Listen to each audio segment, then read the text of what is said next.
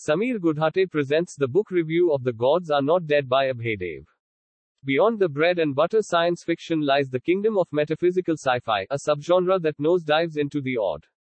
In metaphysical science fiction, the borders of realism can stretch and break, and the humanoid mind is as an unexplored alien in the cosmos.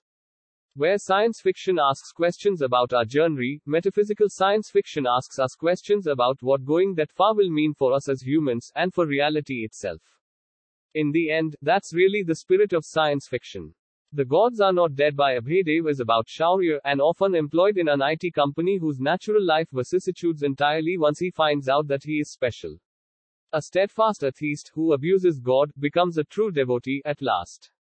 Not knowing what to do with his capabilities or using for the benefit of human race, he strolls pointlessly, chasing one plan after another.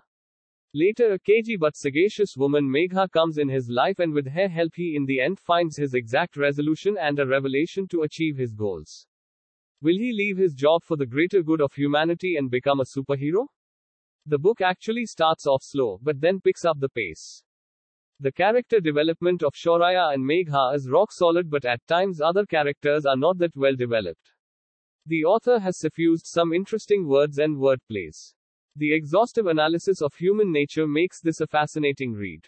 Last but not least, in simple language, the author shares with the readers hands on advices about leadership that one can and should implement in the real life. Overall, an eccentric book about philosophy, human inspirations, and moralities.